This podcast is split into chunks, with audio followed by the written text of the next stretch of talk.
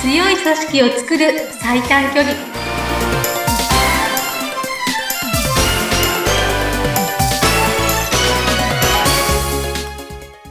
強い組織を作る最短距離組織力アップコンサルタントの中山智子ですインタビュアーを務めますズッピーこと逗子秀次です中山さん今週もよろしくお願いいたしますよろしくお願いいたしますはいあのー前回はね自己理解と他者理解の活用ケースということでまあ、あのお互い上司が部下に指示するにあたっても指示の仕方によっては、まあ、そこまで言わなくても全然分かってんだけどなとか、うんそんなに大雑把に言われてももうちょっと指示してくれた方が仕事進めやすいんだよなとかって言ってお互いこうすれ違いとかねストレスとか溜まっていっちゃう場合がありますよと。うん、でやっぱそんな時に他者相手をよく先に知っておくことが必要ですよっていうことをお話しいただいたんですけども。はい。はい。今回はその続きで、またあの、自己理解と他者理解、こういうケースがありましたよっていうのを具体的にお話をいただきながら、えー進めていきたいと思います。はいはい。そうですね今回のケースはまた違う場所違う組織の話になるんですけれどもはい。えっ、とその、えー店長さんがですね店長一さん、応はい、まあだから組織のそこのお店の、まあ、トップの方ねリーダーね。はい。リーダーリーダーが、えっ、とスピードが速いタイプなんですうん。でも、こう、ご自身は自分がね、他の人に比べてスピードが速いっていう自覚があんまりない。こうれ、んごく普通のことなんですよ。なるほどね。自分のペースですから ね。そうそうそう自分が他者と比べたこともないと。 はそうなんですよ。い。うんでも、自分のその分析シートを見たときに、速いんだってわかるわけですね。ああ、他、初めて知他の人に比べて、なるほ自ど。分はスピード感がある人なんだっていうことをわかるわけです。うん、これがだから、客観的な自己理解なんですよ。うん。うん。そうだね。気づいておくべきことですよね。組織の中で動くんだったそらうね。なんです。うん。なので、スピード感っていうのって、こう、言われてみればうん、わかりやすい話だと思うんですね。ただ、はい言われないと意識しない。うん。で、まあ、そのリーダーの方も、自分が他の人と比べてスピードが速いタイプなんだってことを初めてわかるわけなんですね。うーん。やっぱりその、あの、様子を伺ってると、はい例えばこう会議の時だったり、うん。それからこうワンオンワンっていうこう一対一の面談の時だったり、はい。待てないってことが分かってくるわけですよ。なるほどね。うんんご自身も先を急ぐと。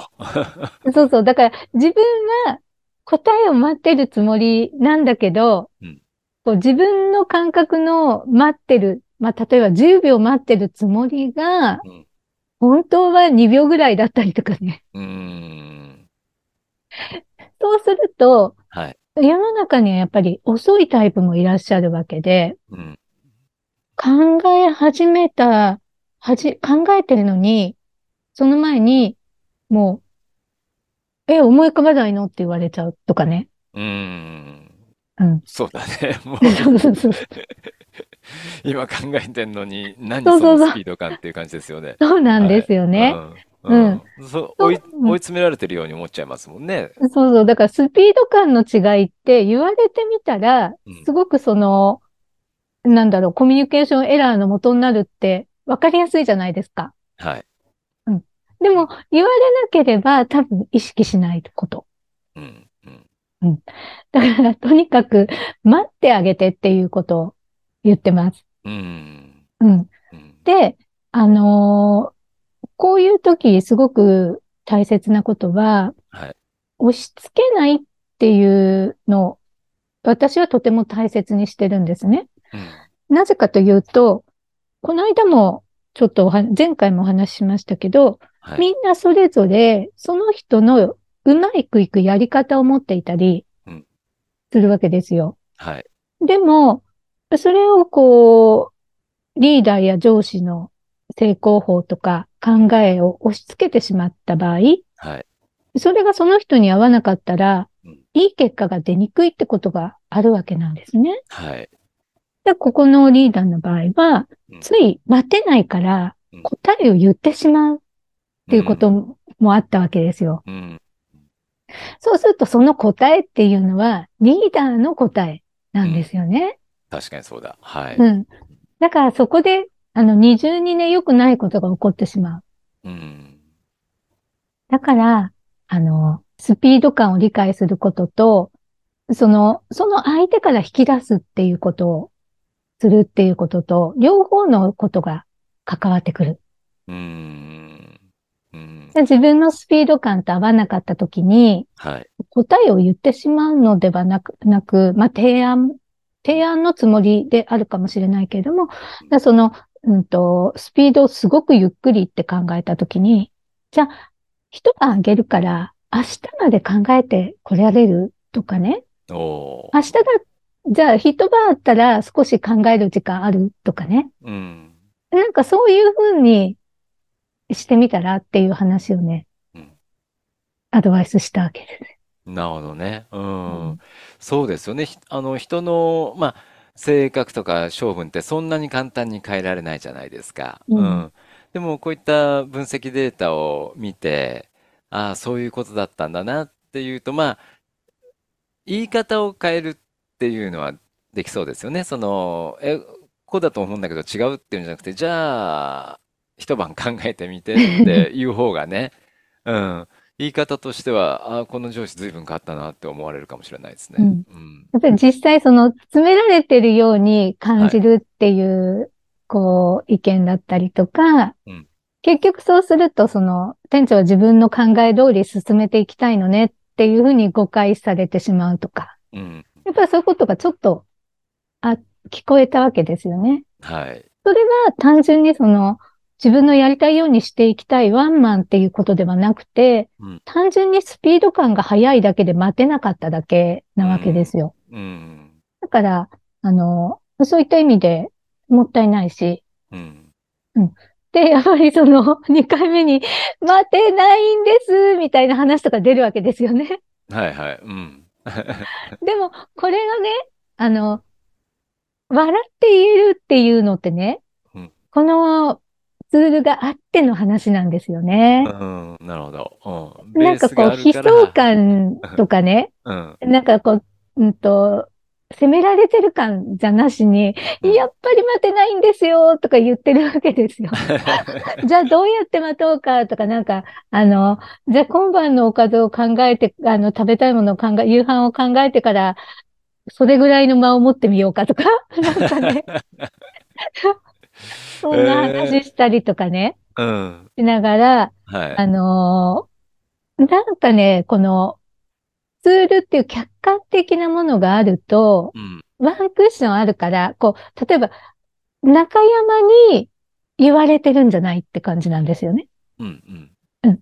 まあ、私はコンコンサルタントっていう立場だけれども、はい。なんかその、こうツールがあることによって、ワンク、あの、客観的なものうん。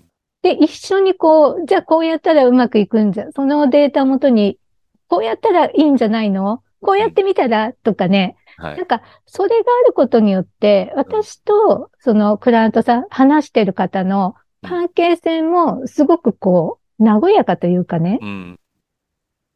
そうか、そうか。ワンクッション、間に入ってくれてるわけですね。データそうながね。んですようね。んだからそれをもとに一緒に考えていくっていうことをすると、うん。こう、なんか、こう、上から言われてるわけでもなく、うん。そうか、そうか。あ、確かにそうだ。そういう、まあ、データっていうのは数字であったり、視覚的にね、見たりできる、確固たるものじゃないですか。うんはい。それについて語ればね、うん、ここがこうだからこうで、こうするにはどう、どうしましょうかねって相談にできますよね。あの、中山さん対その店長、こういうふうに言うからこうなっちゃうんですよ。ああいうふうに言うからこうなるんですよ。っつったら、いや、そんなことはない。俺のやり方があるんだって。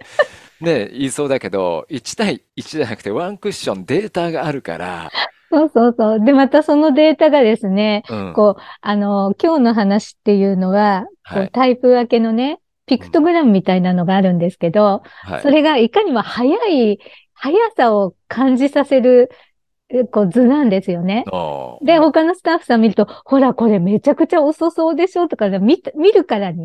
うんそのスピード感の違いがあったり、分かったりするので、はい。あの、それに関して、どうこう、言い悪いじゃないんだっていうのがね、うん。でその分析データを見ることでもわかるわけですよ。うんこうなんだから、そこ言ったってしょうがないよねっていう。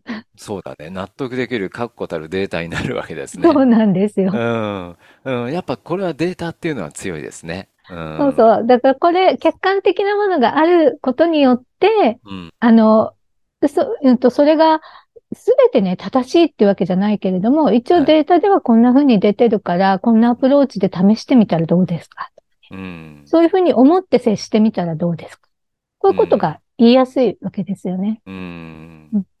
うーん。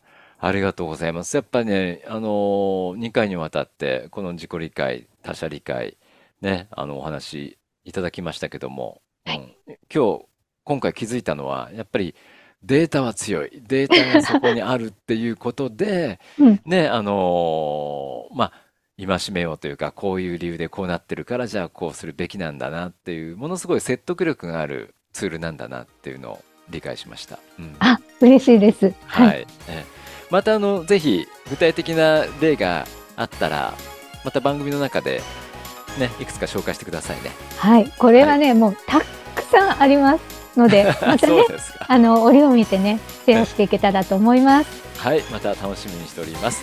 えー今週も中山さんありがとうございました。ありがとうございました。はいまた次回よろしくお願いしまおす。願いします。